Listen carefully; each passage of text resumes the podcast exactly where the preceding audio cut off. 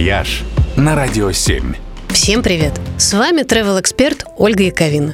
В эти выходные православный мир отмечает Пасху. И в каждой стране делают это по-своему.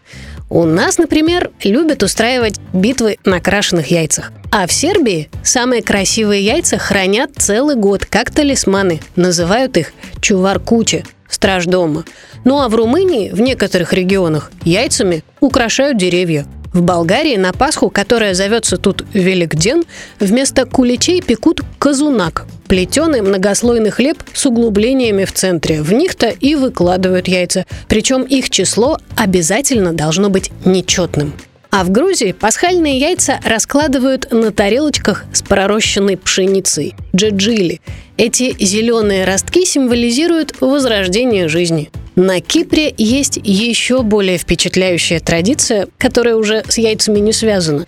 Разводить в пасхальную ночь огромные костры и сжигать на них чучело Иуды. А заодно и все старое и ненужное, от мебели до одежды – ну а в Греции в полночь, сразу после оглашения «Христос Анести», то есть «Христос воскресе», начинается грандиозный фейерверк, примерно как у нас на Новый год.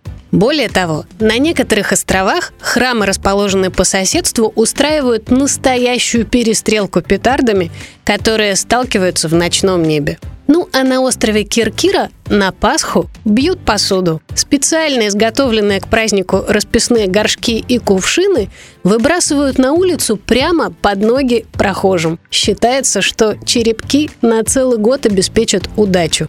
Так что если у вас в эти выходные что-то разобьется, будьте уверены, это на счастье. «Вояж» только на Радио 7.